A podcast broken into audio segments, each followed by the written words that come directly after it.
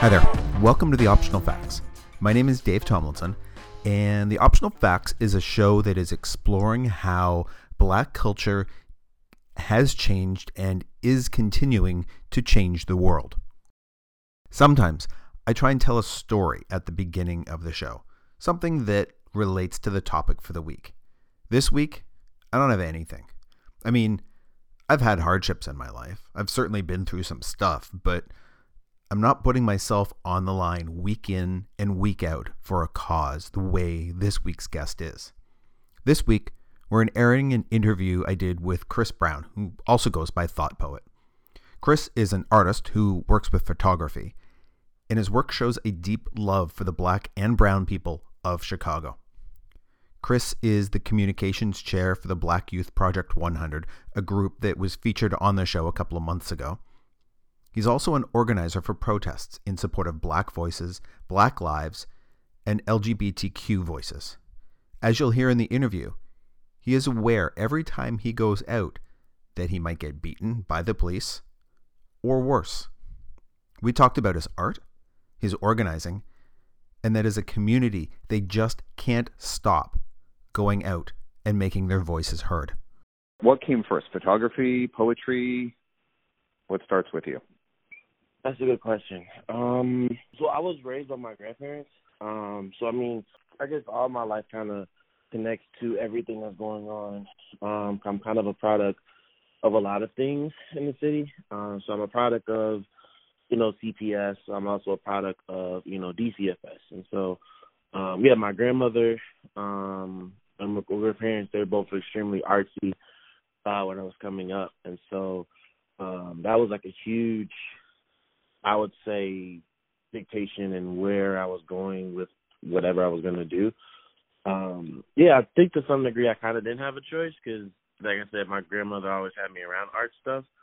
Um, I would say, as far as when I started taking my photography seriously, uh, I was a music journalist um, I guess I kind of still am when I want to be, but uh, I was doing it very like strongly for like uh, maybe maybe like two years.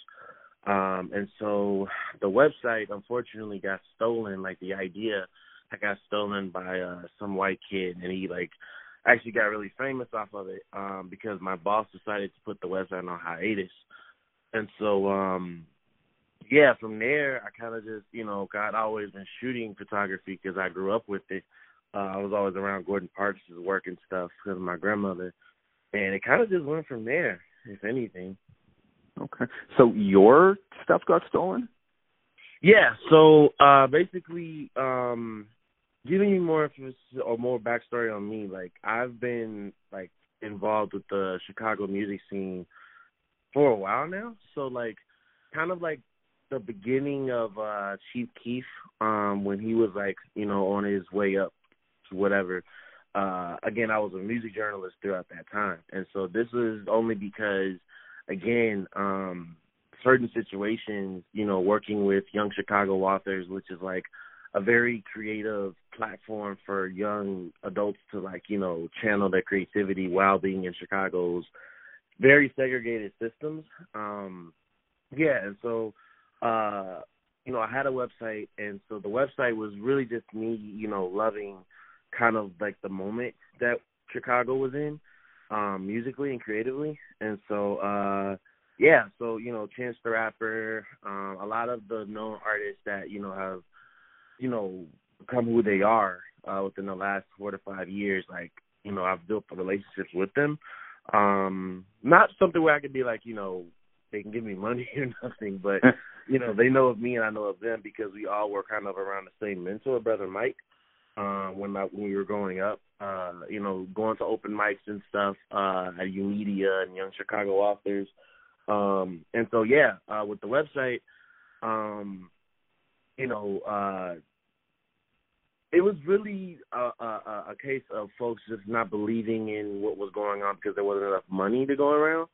Um, but literally all of the artists that are on from Chicago right now, majority of them were on the website and like you know stuff like that. And so, yeah, once the guy stole the website um, and you know stole a lot of the ideas that we had, uh, I kind of just I guess I guess you could say I kind of just sat there, um, just because I guess creatively I wasn't really sure what I was doing, and I was also homeless.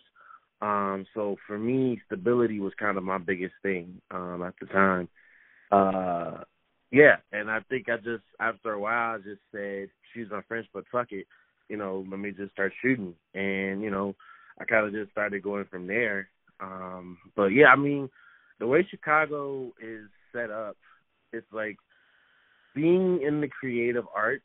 Um, you're probably destined to, you know, advocate for folks that you know have more, have less, or whatever the case may be. Um, and I think that's just something that majority of folks I know that are organizers from Chicago have always done. Um, so it's like my story is unique in some way, in a lot of ways, but it's also kind of like what you would expect from you know actual organizers and just like I guess creatives from Chicago in general. So right. yeah, hope right. that answers your question a little bit. Yeah, no, absolutely, absolutely. Um, was there no comeback on the the kid who did that? Like, was there no way to to get anything back? Um. Well, to be honest, it's kind of like a, it's kind of like a elephant in the room when it comes to um Chicago culture and whatever. Uh, I actually saw him not so long ago after I got beaten and arrested. Um, and you know, we just nodded at each other. Um, I think you know it, it's it's at the point where it's like you know this is something that happens to black and brown communities a lot, um, and it's like I just I think for me mentally, especially where I'm at now, it's like you know I just it's like I want to confront it, but it's like I'll get around to it. Um, but yeah, that's why yeah that's what I say. Like it's a lot connected to you know me or whatever. So it's like whatever you want to know, just yeah. Right.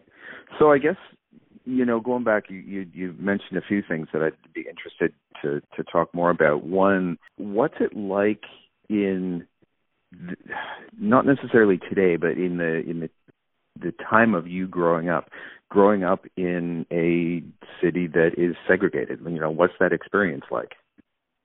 Um, so for me, it was weird because, like, you know, every situation that I kind of had would basically put me in like a typical situation of a person that's black, cis identified and heterosexual in Chicago, which is there aren't many opportunities. Um, nine times out of ten you aren't, you know, uh particularly trained or or taught to even, you know, apply for city college, let alone college. And nine times out of ten, you know, you probably will end up in jail or dead. And unfortunately, that is a lot of the fate that I know of people that I live with on my block, and you know, just people that uh I went to high school with. Um, but I think for me, because my grandmother was so culturally aware growing up, um, we were very sheltered when I was growing up. Um, so like homies that I would, you know, kind of see on the block every now and then, they would like tell me like, yeah, you know, let's do woo woo. But you know, it was mostly just me being in the house. Um, even to this day, me and my partner we talk about kind of what it was growing up. Even though we were so like culturally embraced by things, we still grew up in a very, you know, I guess you could say urban area. So it's like, you know, we're learning about Gordon Parks and we're learning about the Willie Lynch letter and stuff of that nature, but we're also being very aware that, you know, the liquor store and a church are also built on the same block. So you know, that also is a thing.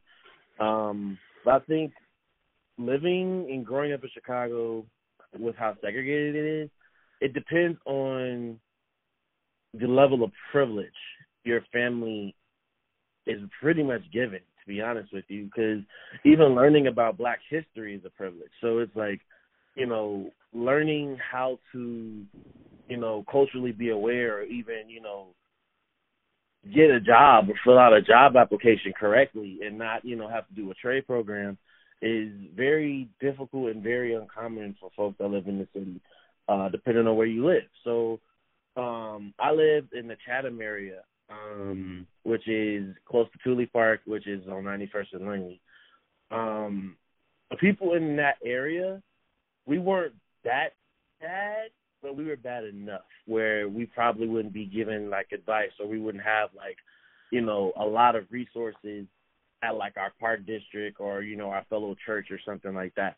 Um versus, you know, living out like like I said, like that versus living up north or, you know, in like a Hyde Park or Bronzeville or Logan Square area where, you know, the community itself, like the neighborhood itself, is literally like, you know, circulating money and resources through the actual community. You see what I'm saying? So it's like, you know, at five years old, you know, going into kindergarten, you know, your child is being looked after by, you know, the community because that's something that just happens. And that's the reality for most folks, you know, probably in the burbs or, you know, to have a little money in their family's name, but, you know, lower class poverty level and in Chicago as well, you know, you kind of have to fend for yourself. And I mean, that's kind of just the reality of it. Um, and I mean, like I said, like, you know, there, I know other people like myself that are, you know, I guess kind of like, uh, familiar with different things, but they're still struggling. You know what I'm saying? Especially after quarantine. So, um, it hopefully answers your question. Yeah, no, that that brings up an interesting point of you know that you hear it so much about how quarantine is affecting you know the black brown community so much more. And when you're talking like with what you're saying about communities that really don't have the resources that's got to be a whole different set of struggle and strain put on people and the community when you're being told you're shutting down and there's even less money going around now. Yeah you know? I mean i think the most interesting thing is that people um people really believe that what's happening is not happening still. Like people really don't believe that, you know, Trump could win a second term and that, you know, people really think that, you know, things won't change forever after next week. You know what I mean? And it's like the thing is when you live in the community that I live in, you're reminded of the change immediately. You know what I mean? So it's like, yeah, you know, we're we're we're talking about you know, 45 taking away, you know, equal rights and and and even the the ability for folks that are LGBTQ to marry and you know have rights like that, right? Thing is, LGBTQ community is is mostly in the lower poverty level of Chicago. You see what I'm saying? So it's like we're gonna get affected first. Like when quarantine hits for Chicago, we were hit first. You know what I mean? So like like like jobs were immediately shut off because majority of the time, you know, um if you're a millennial and you potentially didn't go through college, um, or even get your degree, like you maybe got like a GED potentially, you know, you're you already have slim like like options for jobs already. You know what I'm saying? And and and, and with Chicago, you know, getting a job that is like a you know, fifteen, fourteen dollar an hour thing is very common, and you know, it's this is like the struggle is still very much so real.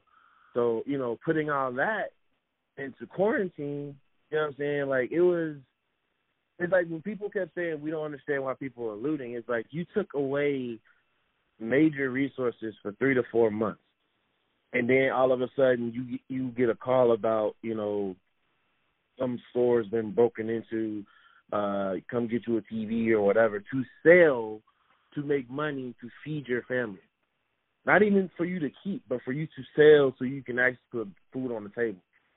You know what I'm saying? Like I, I don't I don't think people or white people really understand kind of like that reality. So it's like you know, like if people see protesting and people see like you know actions and stuff like that, but they don't realize that these same organizers, majority of these organizers, especially from Chicago, like this is their reality when they go home. So, right. Uh, yeah. Yeah, no, I think I think you're entirely right. I think you know in the in the conversations I have witnessed online, there's you see all the people of like, well, I just can't believe they're you know destroying their own community, they're rooting, they're looting, and they're burning, and it's like like you say, it's like, well, yeah, they might be taking a TV, but there's there's a reason they're doing. Like, I'm sure some of it are taking. Some people are taking it because, hey, I would like to have a TV. But I think there's also a large percentage, like you're saying, that's like, you know what, I need the money, and here's a way I can get the money to help my family. I mean, yeah, but it's also like, like the stimulus check that came out, uh, which to my knowledge came out, I think maybe like March, April ish, maybe. Um, I know people right now that are just now getting their stimulus checks. You Wow. know what I'm saying? So it's like, you know, it's like, yeah, it's like if you even just think about that, you know what I mean? And it's like you think about, you know, uh, white people and, and and and you know people that are up class, you know, who were able to sustain the entire time through quarantine. That was not a lot of the realities for black and brown communities. You know what I mean? So it's like when people say, "Oh, some people did this," we like, no, all of them were on the same page, which was we need to steal some shit so we can make money, so we can actually live. You know what I mean? So it's like when people were talking about, you know, downtown Chicago, uh uh it's a specific area that's like kind of I guess you could say it's it's it's reserved for like upper class folks that make a lot of money. Um when you can like go on the on the local news and see like that entire community saying that they are uh they're like they, they're calling organizers that are children that are younger than myself actually.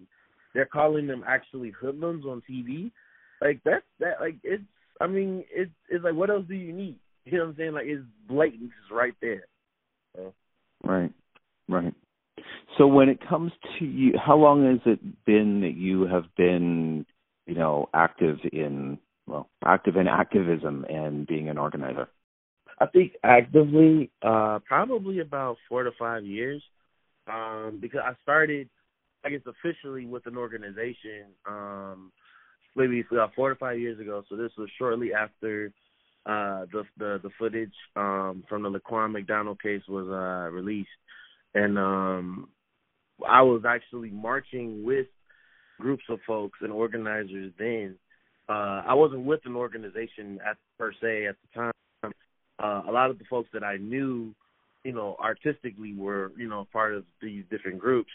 And, you know, we were actually ending that march that night um, on Michigan Avenue when the police, you know, basically went to war with us. So with bikes and uh cars and there's a lot of stuff. But we got the shit beat out of us and, you know, a lot of our folks were arrested and, you know, it was just a lot of like chaos and I think, you know, even if I did not understand what defunding the police meant or, you know, uh LGBTQ rights at that moment, I knew that police beating the shit out of somebody just because they are like, you know, expressing their opinion, like they're literally just talking.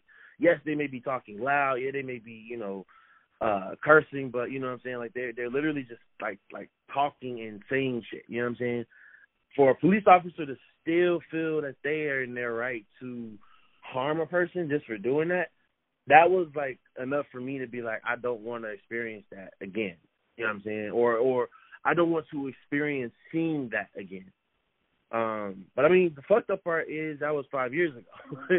so you know that doesn't even conclude, you know, what happened to myself this past summer and just other organizers in general. So Right, right. So going back to that moment when you're starting it, so you know you're you're talking about the shooting. It was back in what 2014, and and he was shot by shot by a cop, and who ended up only he didn't really even spend much time in jail for that. Um, Right. But this is this is a I don't know a naive question, but it is a I guess an honest question from a lot of people. What's it like to be going out protesting and like trying to stand up for the rights of it, and then all of having all of a sudden having cops beat the crap out of you? Like what what is that moment like? No, that's not a naive question. That's a very realistic question. Um, I mean, I guess the best example I can give you is um, uh, the day before yesterday. So we had a recent uh, protest where we were basically just um, occupying space for what took place in Philadelphia, and the entire time for me, uh, knowing that the police like like seeing the video, but also knowing what the Chicago police are capable of, I definitely had you know a lot of high anxiety. Um, I think if it wasn't for my partner, you know what I'm saying, uh, you know, constantly like, constantly, not, not even like we had thorough conversations, but just more so like just conversating with me. Um, but I think to answer that, it's it's like an anxiety that you can't really think about or you can't relate unless maybe you've almost been in a plane crash, um, or you've like seen or you've ever had a gun in your face. Um, but I think the part that's traumatizing is that you know our entire lives we've been told that the police are supposed to, uh, if not serve and protect, at least you know what I'm saying, trying to keep the peace. You know what I'm saying in your area. So you know you can live wherever, but you know when you call these people, this is supposed to happen, right? And so the traumatizing part is you didn't get jumped or you didn't get your ass beat by like like like like hood niggas.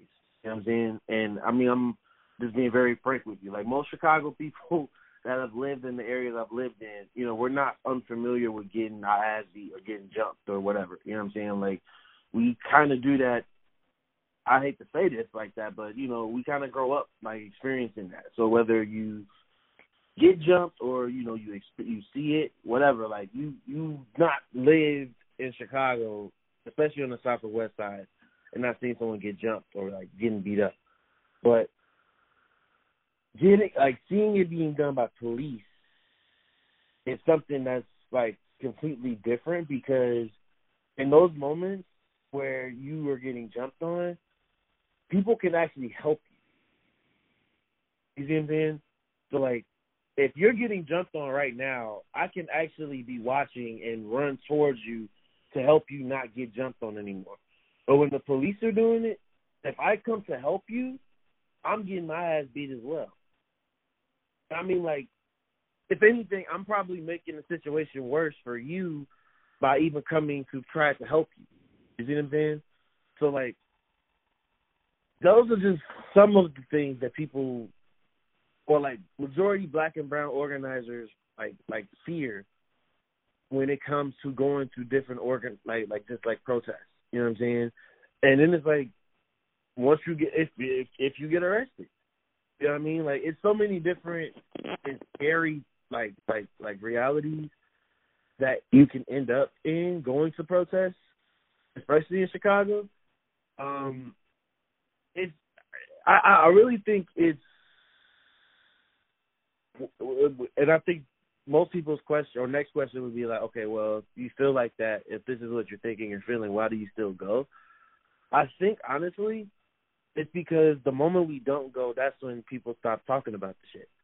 Mm-hmm. Yeah, and like, and I mean, I think you know better than anyone. Like, you know, like like social media is an ever evolving beast. You know what I'm saying? Like, I think the only that's I, I want to say the only thing that's ever changing is death. But I want to say internet and death are almost the same thing. They are never not present. You know what I'm saying? So, um, you know, just like everything that we've done this summer, just by like by itself, like just this summer alone, right?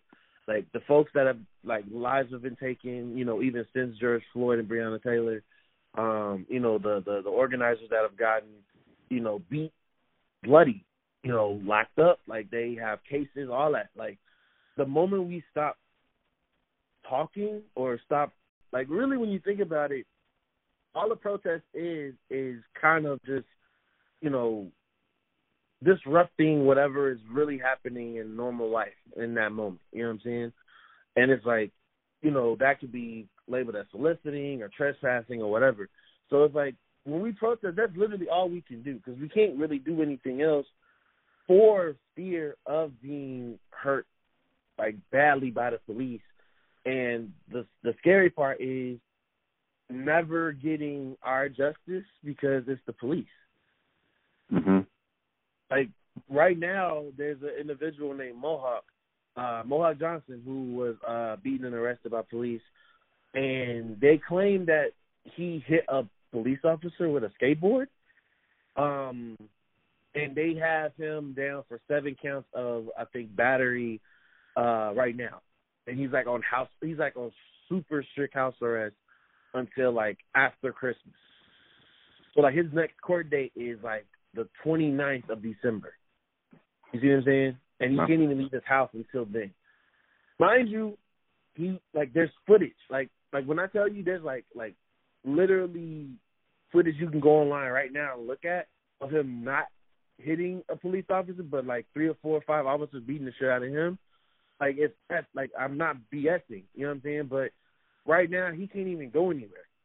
You know what I'm saying? And it's like the P the PTSD that comes along with that, you know, is just gargantuan. So going back to your original question, yeah, it's like a I, I say it's infinite things that goes on in black and brown organizers' minds when we go to different protests. Um, but I think, like I said, like as scared as I mean, I'm not, I'm not, I'm not gonna kid you. Like I get scared every time I think about going to a protest. I get scared even thinking about what happened, what could happen next week. You know what I mean? But it's like our voices have to be heard, and we have. I mean, like the bottom line is a lot of us are gonna die advocating for this. You know what I'm saying? And I think that's the thing that, as a protester, especially being a black and brown person, if you're an organizer, I'm pretty sure 95% of the time they've like come to to, to some type of peace with this. So yeah. Have you? Um, yeah. Actually, um, like I said, my uh, my uh, my my grandmother was an artist. Um, you know, my uh, like I, it's just in my. It, I I don't think coming from where I come from, you could just sit idly by and not try to do something. Right. So, okay, so you said that the typical second question is if it's like that, why do you do it? The the the question that was going through my head is is the same thing happen to the white protesters that show up with you? I mean, Like you are know, are they being beaten up? I mean, yeah, they're getting the shit beat out of them. But the difference with white protesters and black and brown protesters is one, there's way more of them than it is of us at any protest, like ever. Like I think the only other time I've ever seen more black people at protests is probably from photos like when I was growing up and looked at like Black History, whatever type of things. Any protest I've ever been to has always been more white people. Now, yes, while they are, you know, like, like yes, they, they their their lives should be, you know, uh respected and revered as well. The difference between us and them, as far as the organizer, is when they get locked up, they'll probably get out within 24 hours, probably less time, um, and they probably would have actually hit a police officer. Like they actually Right. would have like thrown hands or like actually like you know made them bleed or whatever. But because they're white, they'll still get out. Versus a black and brown organizer, ninety nine percent of the time, that black or brown organizer is probably facilitating and creating the actual protest, and they are already targeted because they have been they have been specified as one of the people that facilitated the, the protest. So when they go to an actual protest, they could just be yelling, not even at a police officer, but they could just be yelling, and they can get tackled at any given moment and arrested. If you were to ask, like, okay, why are you doing this? Like, why are you like arresting this person? Blah blah blah. The police won't answer you. So yeah, I mean, I hate, I, yeah, I would, I would hate to say, you know, and I mean, maybe some people would disagree with me, but I again, I've I've, I've been in the thick of it, and it never fails. Right. Right. So last time we talked, you mentioned, and I don't remember her name, but there was a girl who was, I believe you said, just simply um, videoing or trying to ask why a friend of hers was being, you know, manhandled by the police, and she ended up getting attacked, and I think you said a broken jaw or something like that. Is that correct? Yeah, um, the police hit her in the mouth with his baton, knocked her teeth out. That's and how is she doing now?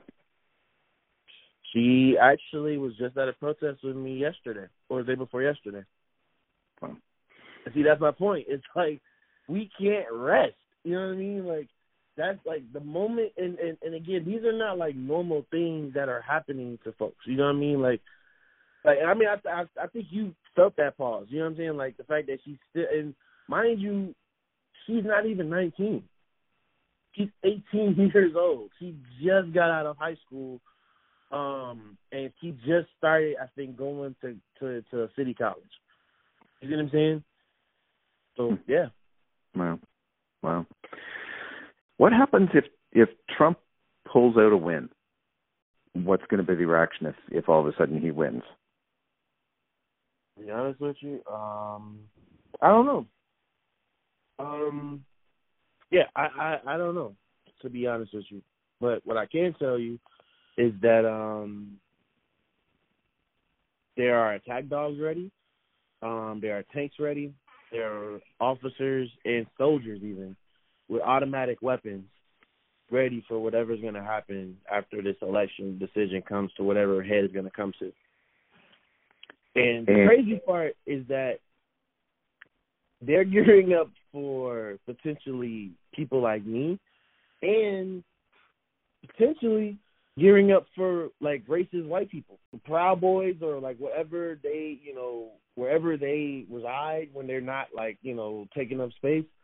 Like they could be they could be and that's the scary part is like these type of individuals can be anywhere as dangerous as it can be in Chicago, you know, is just as dangerous in in in, in Philadelphia, is just as dangerous in Kenosha, is just as dangerous in uh any other space. You know what I mean? And it's like there's so much beauty here and I think, you know I don't think no one's trying to be a hero. Um I think at this point we are just trying to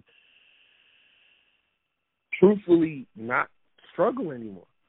Right. But I mean that's also the other like like the thing is if Trump wins anything again, the the the the, the hood or the urban community or the urban whatever, anything that deals with black and brown people or people that have been displaced that are not any people that are not white.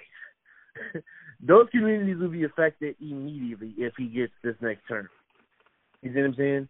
Now, the only thing with Biden and and and and, and Kamala is that you know whatever's going to happen with them, it may happen a little later. You know what I'm saying? And we're not putting anything past them because Kamala's still a cop lover. You know Right. And Biden is not to be trusted at all.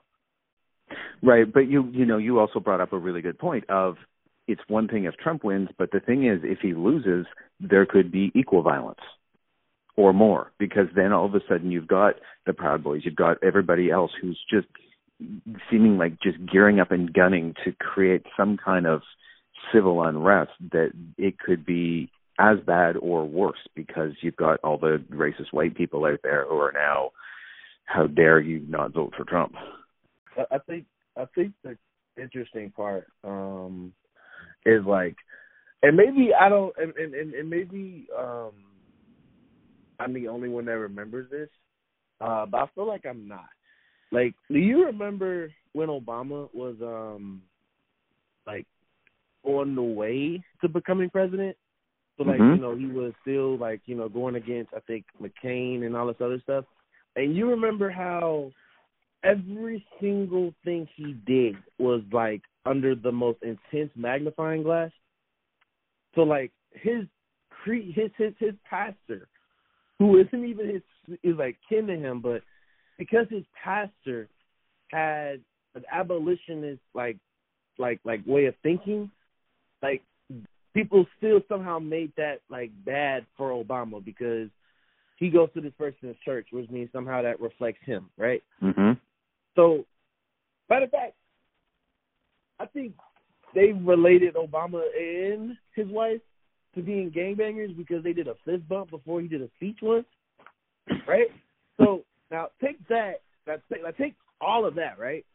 And compare that to even a fraction of what any fuck shit Donald Trump has done since he's become president.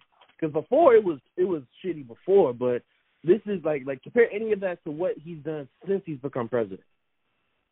Right? It's like when you think about that, that alone should make you go crazy.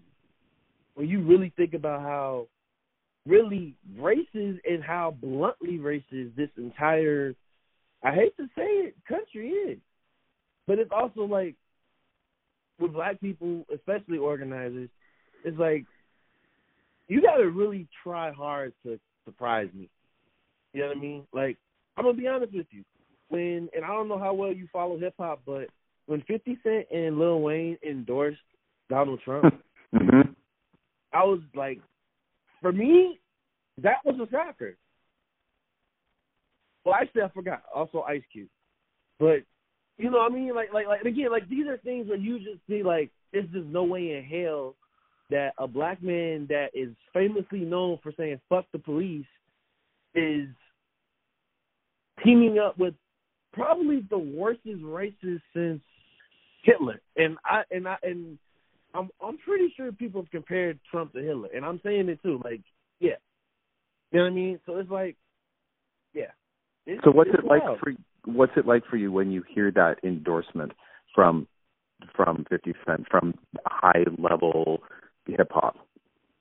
I mean, that's literally like um that's like like you find out some really just bad family secret and you've looked up to these people your entire life. You know what I'm saying? Like regardless of whether I think so or not, those individuals are icons to not just hip hop music but to black culture. Mm-hmm. Like regardless of whether we want to say it or not, Fifty Cent is related to to to to black culture, same as Lil Wayne. You know what I'm saying?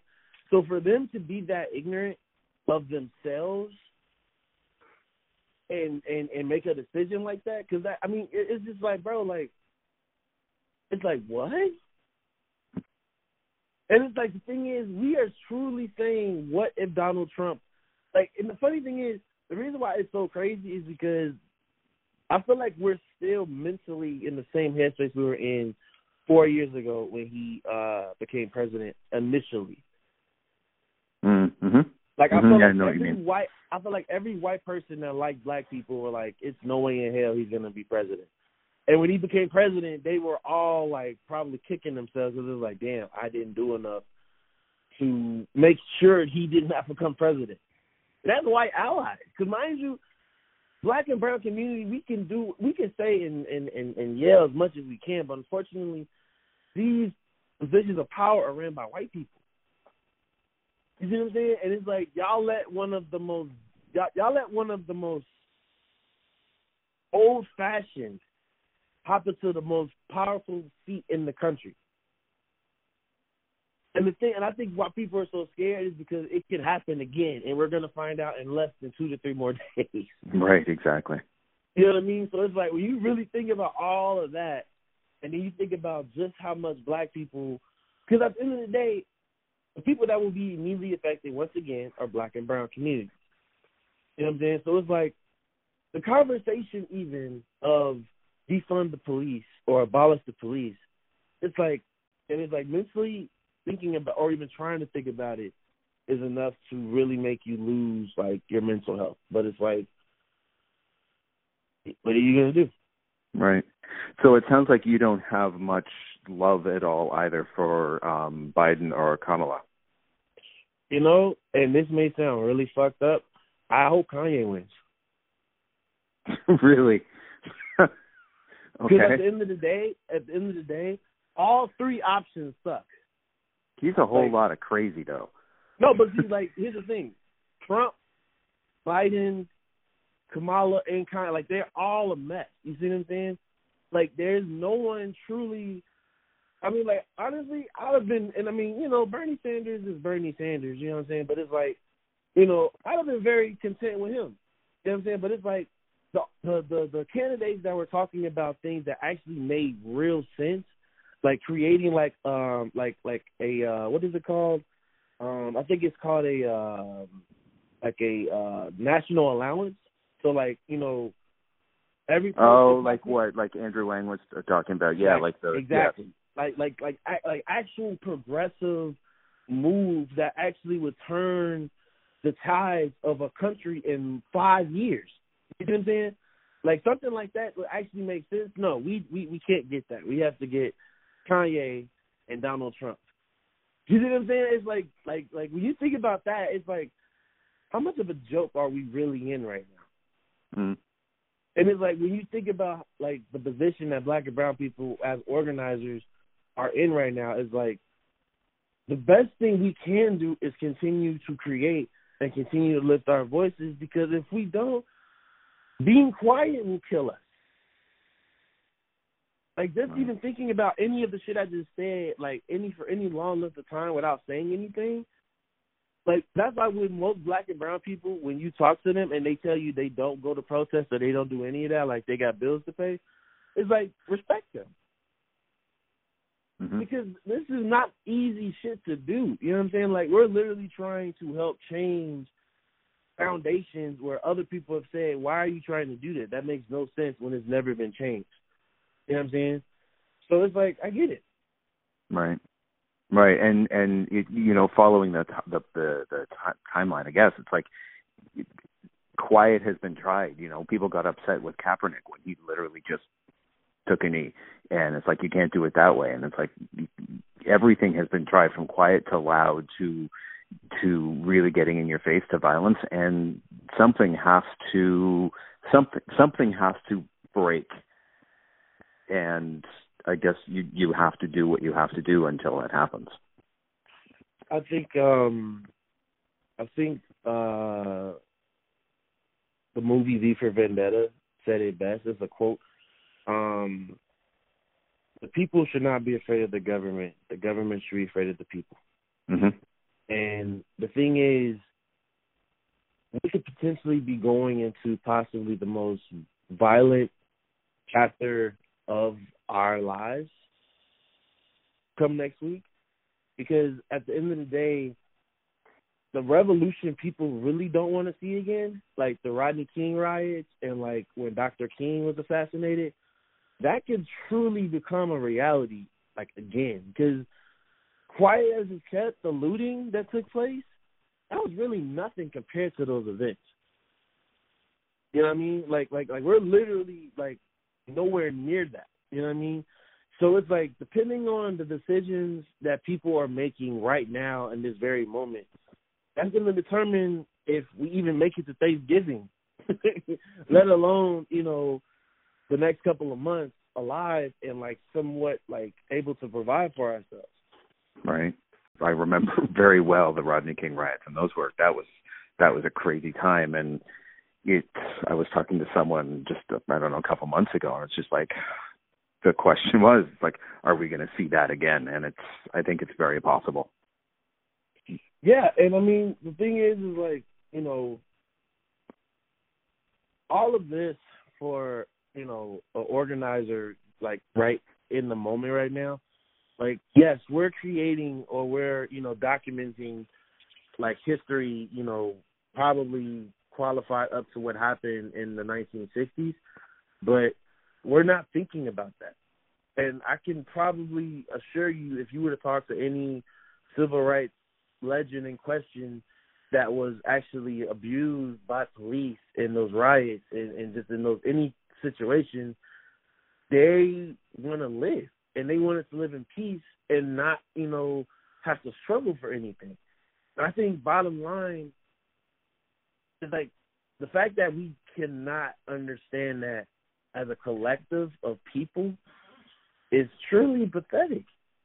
Because other countries are doing it and it's like you don't even hear about them because they just they just literally off to the side chilling. Right. Like unbothered. Like the most unbothered of unbothered. You know what i mean? And they're literally looking at us like well you know power to you but you know we we we we gonna you know stay our ground over here right and what you said is exactly it. It's like it just literally everybody just wants quality of life. Everybody wants to be able to provide for the family. Everybody wants to be happy. Everybody wants to have their health care taken care of. Everybody wants to get an education. you know, and it, it's the fact that we can't just look at you and say, I don't care who you are, black, brown, white, Chinese, eh, like LGBTQ, anything. It's just like, you know what, you go live your life, good for you. I can't, but that we're not there is crazy. I mean, the fact is, is that, um, you know, depending on, like I said, next steps, because the thing is, you know, regardless of people like Biden or not, you know, Biden still has the old black people vote because of Obama. You know what I'm saying? And it's like, unfortunately for black people, that's like a silver lining, kind of, because it's like, okay, at least we won't be, you know, looking up and like, you know, amendments or like changes that were created years ago to create actual like equal rights for folks are being taken away. You know what I mean? So I mean, yeah, I, I, like I said, it's an interesting time. Um, but I think going back to uh, your original, or one of your original questions, as far as like why we do this, is because, yeah, I, I think I said it already, but you know, um, the moment that we stop doing this is the moment that we no longer exist.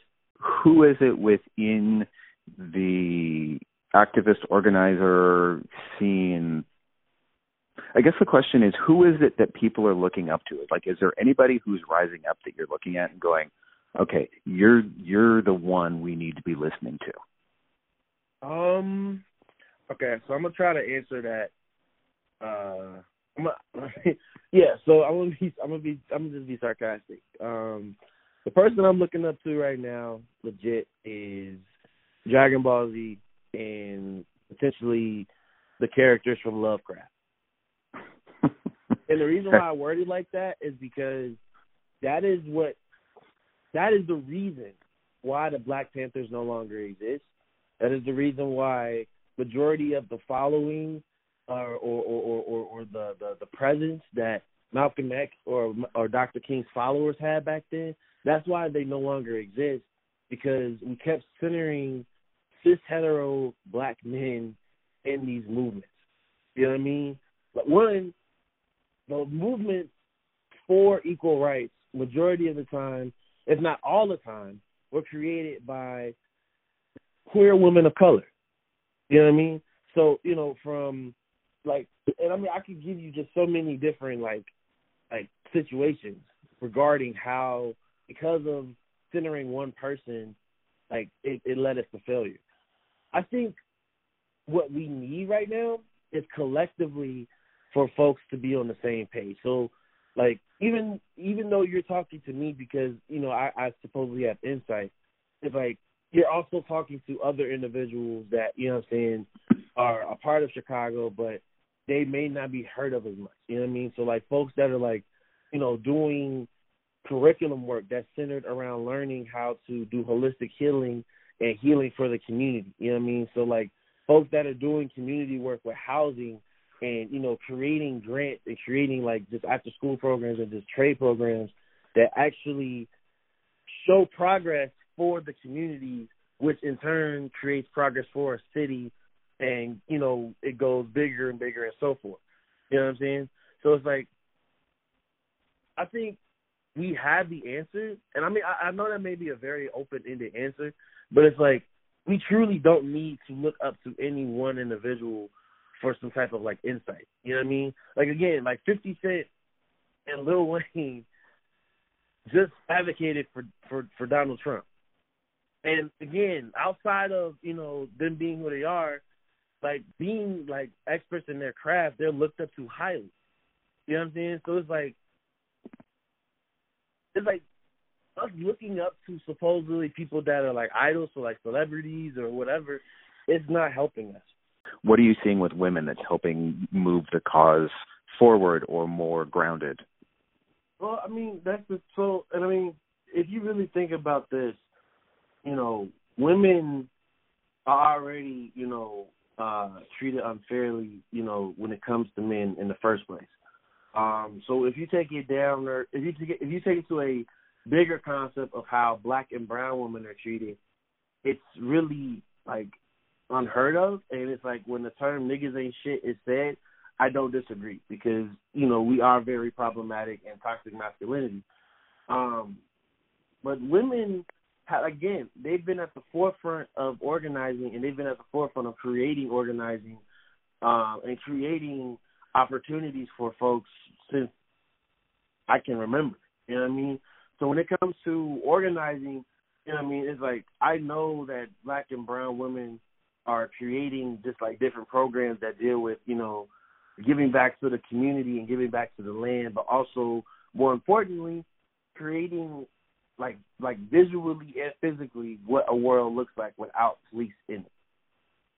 And I think that's that's anything I can I guess like leave in the conversation is leave your faith in black and brown queer women. I feel like once they are centered, that's when other lives are going to be finally like taken seriously, and people will like stop killing people for no reason. How much of your art are you doing now, or getting a chance to? Whether that's poetry, whether that's photography, whether that's something else. Um, to be honest with you, uh, because I take a lot of photography as the protest, um, that's also art. You know what I mean? Um, but I think on a more creative level, uh, like I know physically I have not really slowed down. Um, one because I'm either trying to continue to keep stability for myself uh by like running my GoFundMe page, um, because, you know, I still have to pay bills, unfortunately or I'm working on different projects with different people in the community where I'm like, you know, kind of just celebrating what it is to be, you know, a black person. You know what I'm saying? So like enjoying trap music, you know what I'm saying, or enjoying Flame Hot Cheese, or enjoying uh black family cookout, you know what I'm saying? And like like enjoying the fact that, you know, culturally we are the genesis of why this world is the way it is. You know what I'm saying? Um, yeah. What's the music that's being listened to mostly now? I guess you know if you look historically at protests within quotes, there's there's a lot of protest music that has come out that has been a significant part of history. Is there anything now that people or artists that you're that people are looking to of going, wow, they're they're creating really important music right now? yes and no. Um, I think we're in a moment now where anything goes, and it's like the person that makes the person that is the boldest and has the most important things to say are the ones that take up the ground with like the, their voice. So I could sit here and tell you that Kendrick Lamar has been listened to throughout this whole summer, but I would be lying to you because majority of the time there was a meme of a woman saying you about to lose your job because she was being arrested, and it got turned into a song. Right. And that was like the theme song for majority of the protests this summer. Or if you listen to MIA, um, like you know, you had people on skateboards. You know, uh, you had like you had. I mean, like the music. I think because like a lot of things are being advocated for, like um, decriminalizing sex worker rights or uh, decriminalizing sex work, um, you know, advocating for uh, black women and black trans women and black queer women. Um, the voice and the music and the art, I think, it's so different yet so similar. It just depends on how you use it. If you were to see my art, my art is advocating for more than just defunding the police. It's advocating for uplifting black and brown women and centering, you know, uh uh destroying toxic masculinity and letting black boys be black boys. You know what I'm saying? Like it's more to it, but yeah, it's all connected. So right. like again, I can tell you, you know, Kendrick Lamar was listened to, but at the same time, I can also tell you that, you know, there was a, a kid named D-Lo from Chicago's West Side who did bop music, and we were playing his music at our protest, and people were bopping in the middle of the street. Right.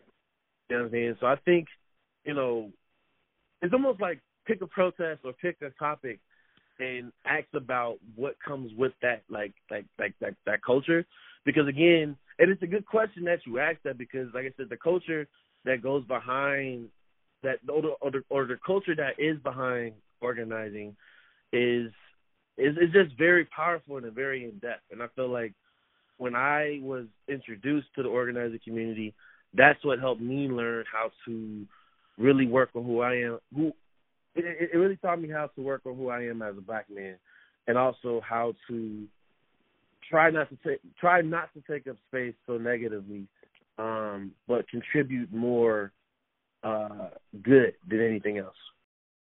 Hope you enjoyed that interview. Thank you very much for tuning in and listening to it. Uh, you can find Chris online, thoughtpoetsopinion.com. The second time we've had Chris on the show, and he always brings a really great argument, great, great conversation, and um, it's always a lot of fun to talk to and hear hear what he has to say. Our show comes to you every week. Make sure you subscribe wherever it is you get your podcasts. Uh, if you want to listen to the radio version, it is on WBKM.org every Sunday at 9 p.m. Eastern Standard Time. On Facebook, on Instagram, we are The Optional Facts. Twitter, it's DH Tomlinson. Make sure to hit that subscribe button and come visit us on our website, theoptionalfacts.com. New content is published fairly regularly, and uh, there's lots of stuff to share for education and things to help you educate others. Thanks very much, everybody. We look forward to talking to you again next week here on The Optional Facts.